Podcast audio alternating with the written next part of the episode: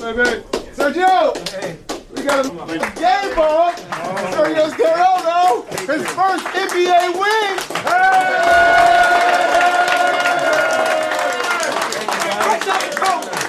Thank you. Sir, y'all. Thanks a lot. Hey, great professional win, fellas. Thank you for your effort. Yeah, raps on three. One, two, three, raps.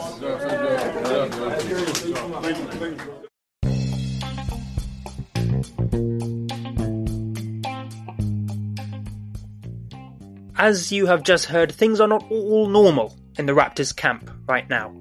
First, they lost Nick Nurse, then Pascal Siakam, and then they were unable to find eight players to suit up against the Chicago Bulls yesterday, leading to the postponement of the game and thro- potentially throwing the next couple of weeks into turmoil.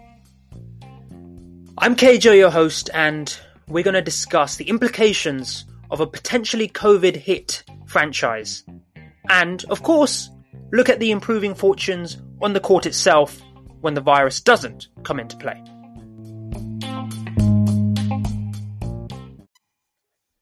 Let's start with the positives.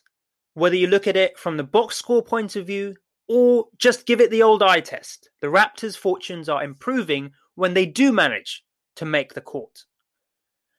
This may not be completely obvious this week. When we last picked up, the Raptors had just got possibly a season defining win against the 76ers, where it seemed everything went right. However, what Nick Nurse did not factor in in the second game last Tuesday was that uh, a young Korkmaz would seemingly go off for 19 points, including five from beyond the arc. That Danny Green would for once perform in a big game, and that Tobias Harris would carry on his blistering form this season. Even Shake Milton got in on the act with three threes. The Philly 76ers reigned victorious 109 102. But you can't really blame anyone on this Raptors team. Aron Baynes did the same job he did a couple of days earlier on Joel Embiid, limiting him to just 3 of 13 from the field. He had a better record himself, 5 of 10. And the starters performed, with the exception of Bembry, of course, who, even though he only scored 4 points, still got 4 rebounds, 4 assists, a couple of steals, and a block. The likes of Siakam with 22, Powell with 24, and Van Vleet, who only scored 12 but got 8 assists. You can't complain about that. Off the bench, you had double digits from Boucher, from Baynes, as we mentioned, and you had 9 from Terence Davis. Usually that would be enough to just push you over the line, especially with solid defense. But as we said, the Philly 76ers just had a brilliant night from beyond the arc, shooting 17 from 38 with a lot of unusual suspects succeeding on that front. But then again, this was a game of very, very small margins, right? Raptors only themselves shot 11 from 37, 29%. They did take 13 more field goal attempts overall. They succeeded in terms of their defense. They got 12 steals and 11 blocks overall compared to Philly, known as a very lengthy defensive side, only got 5 steals and 8 blocks. They were good in the transition. And of course, this is a team without Kyle Lowry at this point. And obviously, there's strong rumors that he will be traded to the 76ers, which we will address a bit later in the episode. But overall, it's not a game to get concerned about. It's a game which shows why these sort of double header type fixtures should be kept even when the pandemic has passed, because it gives teams who engage in tight games a chance to go again at one another just a couple of days later gives a real playoff feel to it because coaches can make adjustments because they've just faced that team. If I if had my way, I'd I'd make it triple headers, you know, baseball style. But the I would urge Adam Silver to keep these sort of double headers in the schedule list for next season because as we saw in both games, it works. They were both tight. And to be honest, it was just Philly running away with it in that first quarter and the Raptors making an almost comeback. And it was the end of the game which we can focus on because Nick Nurse showed why the Raptors, however much talent they lose. They can lose Kawhi, they can lose Gasol, they can lose Ibaka, they can may even lose Lowry, but they will still make the game extremely hard for any team. The Raptors, by my knowledge, have not been blown out once this season. They've run every game close, at least up to the last few minutes. And this game was no different. Even when Philly were up, the Raptors were consistently grinding, right? Look at the box score. Philly up by 37 to 18 in the first quarter. The Raptors then win the second quarter 24 to 18. They lose it by one point in the third, but then in the fourth, they score 37 points. They almost mirror what Philly have done in that first quarter. And it just makes it tough. It makes the opposition forces them to be engaged throughout for 48 full minutes. It forces the starters to stay on the floor. You know, you had Embiid out there for 36, Tobias for 36, Simmons for 35. You know, you think about that in a playoff situation. If the Raptors play a good team, even if they lose, they are going to force it right to the very end. They ain't going to be a blowout. And as we saw in 2019, that grinding effect works. It wears down the opposition. And that's a facet of Nick Nurse's side. This was, to some, and I saw some on the socials say, a, one of the greatest comebacks that just didn't lead to anything. Because it really showed the grit and determination of this franchise, and that is defined by Nick Nurse's philosophy. You may have thought then that they'd go on to smash a Miami Heat team who were 15 and 17 at the time. Of course, heavily improving. They had they had been well over 500 since their injured players like Butler started coming back. But still, some would say they were there for the taking. However, uh, it was that man, Jimmy Butler, scoring 14 of 20 his 27 points in the last quarter, also picking up 10 assists, 3 steals, 8 rebounds. And you know, he loves to be a Raptor killer. He loves that rivalry with Kyle Lowry. And Lowry wasn't too bad himself 24 points, 7 rebounds, 8 assists, and a couple of steals, 9 of 13 shooting. And once again, Raptors shooting 50% from the floor, 45% from three. And I think in any other game, that's going to get you the win because of the previous grit, determination, defense we've spoken about. However, there was two factors here. One, of course, we've mentioned is Mr. Butler. Two, of course, is Dragic absolutely leading the bench unit, right? And again, is one of those performances which is purely by the eye test because 4 of 13 shooting off the bench doesn't look that good, but 15 points, 3 assists, couple of rebounds, but he was excellent. He really, really held the likes of well the the Raptors' depth really. You know, the Raptors use the most players they have in a long time uh, because of the back to back, of course, because they had just played their starters for 40 plus minutes against Philly. Um, but the the Miami bench held the likes of Terence Davis, Baynes, McCaw, even McCaw was back, by the way. That's a three time champion, McCaw to you. He was back. They held him extremely well. Um, but second and thirdly, I should say, was the matchup of Siakam against Adebayo. This is a key reason why you do not want Toronto to go to go up against Miami, and there's a reason why I'm actually glad they're not in a higher seed in particular, because Adebayo is essentially the ultimate Siakam kryptonite.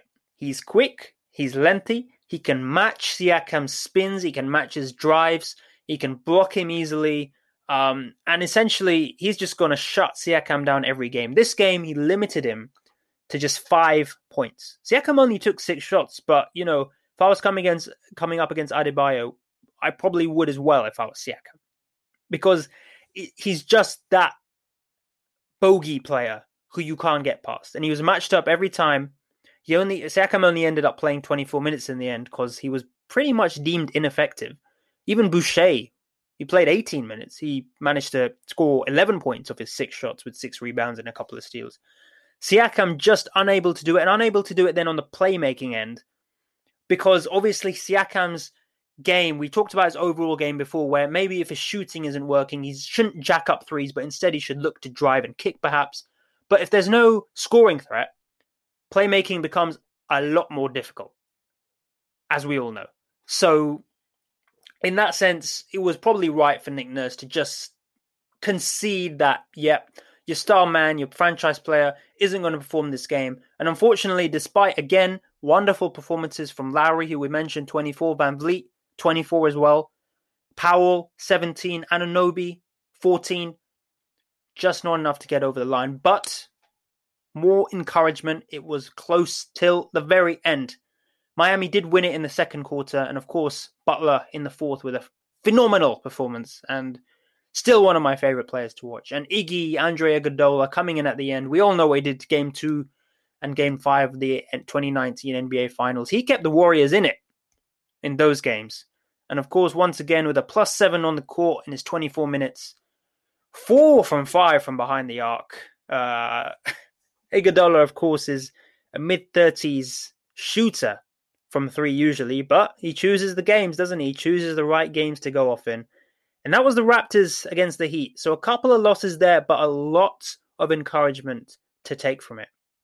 And then something interesting happened against Houston because a few hours before the game, it was reported that due to health and safety protocols, which, of course, by now we all know refer to uh, COVID, so perhaps they um, it, it was Nick Nurse and every single one of the coaching staff except one, and then Pascal Siakam. They were all out through health and safety protocols. This would mean perhaps they might have come in contact with someone who were positive. They might have even got a positive test. They didn't reveal it at the time, and we're still unsure actually what it is, uh, even after. But it meant that uh, none other than none other than Sergio Scariolo, assistant coach who just joined in 2018, the 59 year old Italian taking on his first NBA game completely by himself, right? He was the only member of the coaching staff who was allowed on the floor that day.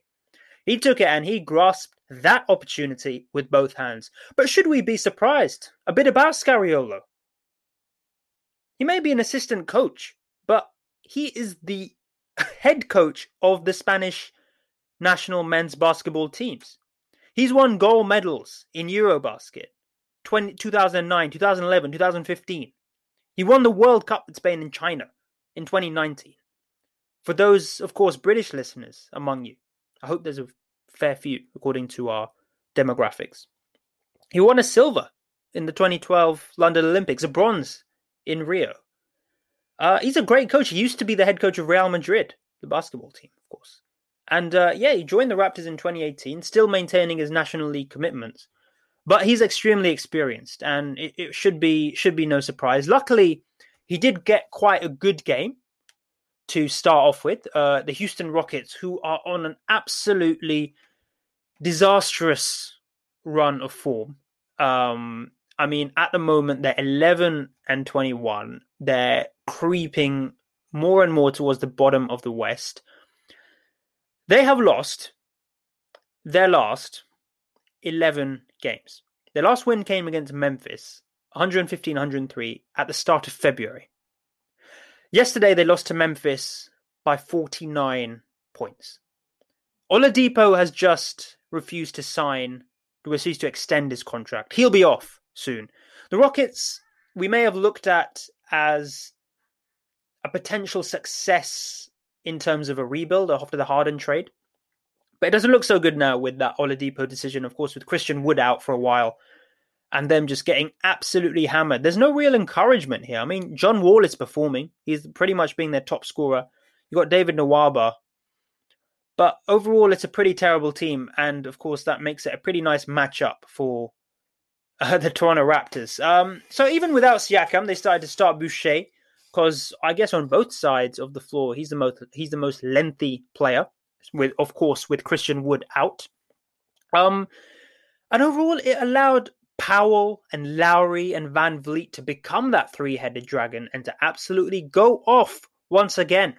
Lowry and Powell, 30 and 20 each. Van Vleet chipped in with 25. The Raptors didn't shoot so well this time. Didn't shoot as well as they did against Miami. 45% from the field, 39% from three. But it was still serviceable enough because the Rockets are just that bad. Even Bembry, I think it might be his season record in points with 13 off the bench. He played, he was serviceable. Baynes, again, you don't need a traditional big like Baynes, but I think when uh, Patton came on for the Rockets, Baynes was put in just to match his minutes, and he did pretty well, nine points off the bench. You saw again an example of the Raptors' depth. They brought Davis, Thomas, Baynes, McCaw, Johnson, Watanabe, and Bembry all off the bench. Uh, most teams, of course, just running a nine man rotation. The Raptors tend to extend this to 12 or 13 very, very regularly. Of course, very encouraging. But if I'm honest, there's not too much to say about this game. As you heard very at the at, you heard at the start, uh, it was very deserving for Scariolo. He got the game ball from Lowry after the game, who, interestingly enough, uh, managed to swear twice in his post game interview. And because we're a strictly PG podcast, we will not be playing you that segment. But of course, feel free to do what you want in your own time. But overall, it's a dub. It got the Raptors back to 17 and 17 and to the situation where we look ourselves in today. So, the most simple way to describe Toronto's problems with these health and safety protocols is as such. So, as said before, they're already without Nick Nurse, several other coaching assistants, and Siakam on the Friday. Then on the Sunday, Scariolo was ready to go again with the same players. It was then revealed that the Raptors would not have enough to suit up eight players. What does this mean? Well, we know that all NBA players and coaches are tested daily. They had 14 players available, plus Scariolo, of course, on Friday night. For Sunday's game, and we have to look at Saturday's injury report. Siakam was the only player who was listed out. What does that mean? It means the results, perhaps coming back on Saturday night, either showed more problems, or on the other side, could the contact tracing investigations, which supplement the tests, show that certain players, a number of players, maybe all the squad, had been exposed to someone who tested positive and therefore made to quarantine? So we know the impact this has had on other teams, of course. Um, I believe the Spurs, are the most recent example, they missed a number of games. They will now have to catch up. They will now be bunched in. And remember that this isn't necessarily a rest, right? If players are testing positive for COVID, you've got the impacts of long COVID. You've got maybe a couple of weeks if they have symptoms of, of illness and then a need to get back to full fitness uh, potentially hampering, uh, you know, regular season games, potentially hampering the regular season record. And then, of course, you have long COVID, you know, like um, Nassir Little of the Portland Trailblazers, who really struggled to get back to form, lost a lot of weight. He's a young, healthy guy, but he lost a lot of weight during his time dealing with the virus. And, you know, he's back now, he's scoring now, but took him a fair few weeks. Karl Anthony Towns, again, he was out for a long time in January, right? So it's a difficult one. And um, as I said in the intro, this could be the beginnings of a bit of disaster of a disaster. And I think generally it's one that the majority of the teams of, in the NBA will have to go through, just unfortunately. Um, obviously, the vaccine rollout is coming, but it won't be given to NBA players for a fair while yet due to their age and usually healthy conditions. So it's an extremely difficult one, but not one to be totally worried about just yet. But the headlines are all there. The Raptors virus issues have worsened. There is potential positive tests within the group. On the other side, it could just be they're taking a lot of precautions. And it, that's something that should be fully commended. Um, they've done a pretty good job so far, uh, especially with all the travel involved. Know, obviously, the players' union refused to play in a bubble uh, for obviously family reasons, and imagine spending a whole season in in Disneyland. Dream for some, but of course, after a couple of weeks, I'm sure it would get pretty tired. So, with all the traveling involved, they've done a pretty good job. Uh, testing, they've done a good job. Con- it's confusing why more precaution wasn't taken for Friday's game surely if your head coach and your star forward who will be practicing, will be interacting with all your other players, has to quarantine, surely they should have just cancelled it before this because there was always a possibility that tests in the coming days would reveal multiple positive results. And now what you've got is the likelihood of Houston having to quarantine goes up, right? And now Houston obviously played Memphis. So it's almost a bit of a chain reaction there. So more care needs to be taken. I know the league wants to keep going, and they've done an admirably good good job so far. They have, of course, I've mentioned cancellations. This is the Raptors' first game cancellation, um, but it's only the thirtieth game out of many hundreds to be postponed so far this season. Maybe just a little bit more care, Mister Silver. That's all I have to say on the matter. But it's indefinite. You know, it's unknown when the Raptors will see the court again. It could be in the next couple of days, right? Could be they've got a game against Dwane Casey and the Detroit Pistons tomorrow. However, it could also be in a couple of weeks. Players could have to quarantine. We could see many out for a while, for a, for a few weeks. Luckily, there is the All Star break, and of course, the Raptors angrily have no All Stars. Uh, not that it matters now, and uh, if, even if someone was nominated, they wouldn't have actually been able to go. Um, that that kind of gives a bit of time anyway to to work out this situation. Luckily, there's not too much too much travel involved between now and the end of the All Star break. But it's an interesting situation and one that will have to be monitored. That's all the information we got, and that's my uh, you know bit part analysis from that. We haven't got our medic, resident medic here today, unfortunately, to give his take on things. But in any sense, we'll see you next time. I don't know when that would be. The Raptors will have to play a game by the time we come back because otherwise, I don't know what the hell I'm going to talk about, man. I just rely on those box scores. In any sense, I'll see you next time. Thanks for listening. Share this around. Uh, check out our new website, ballinginthe6.wordpress.com. Follow us on Twitter at Balling in the Six and keep safe. It's not over yet.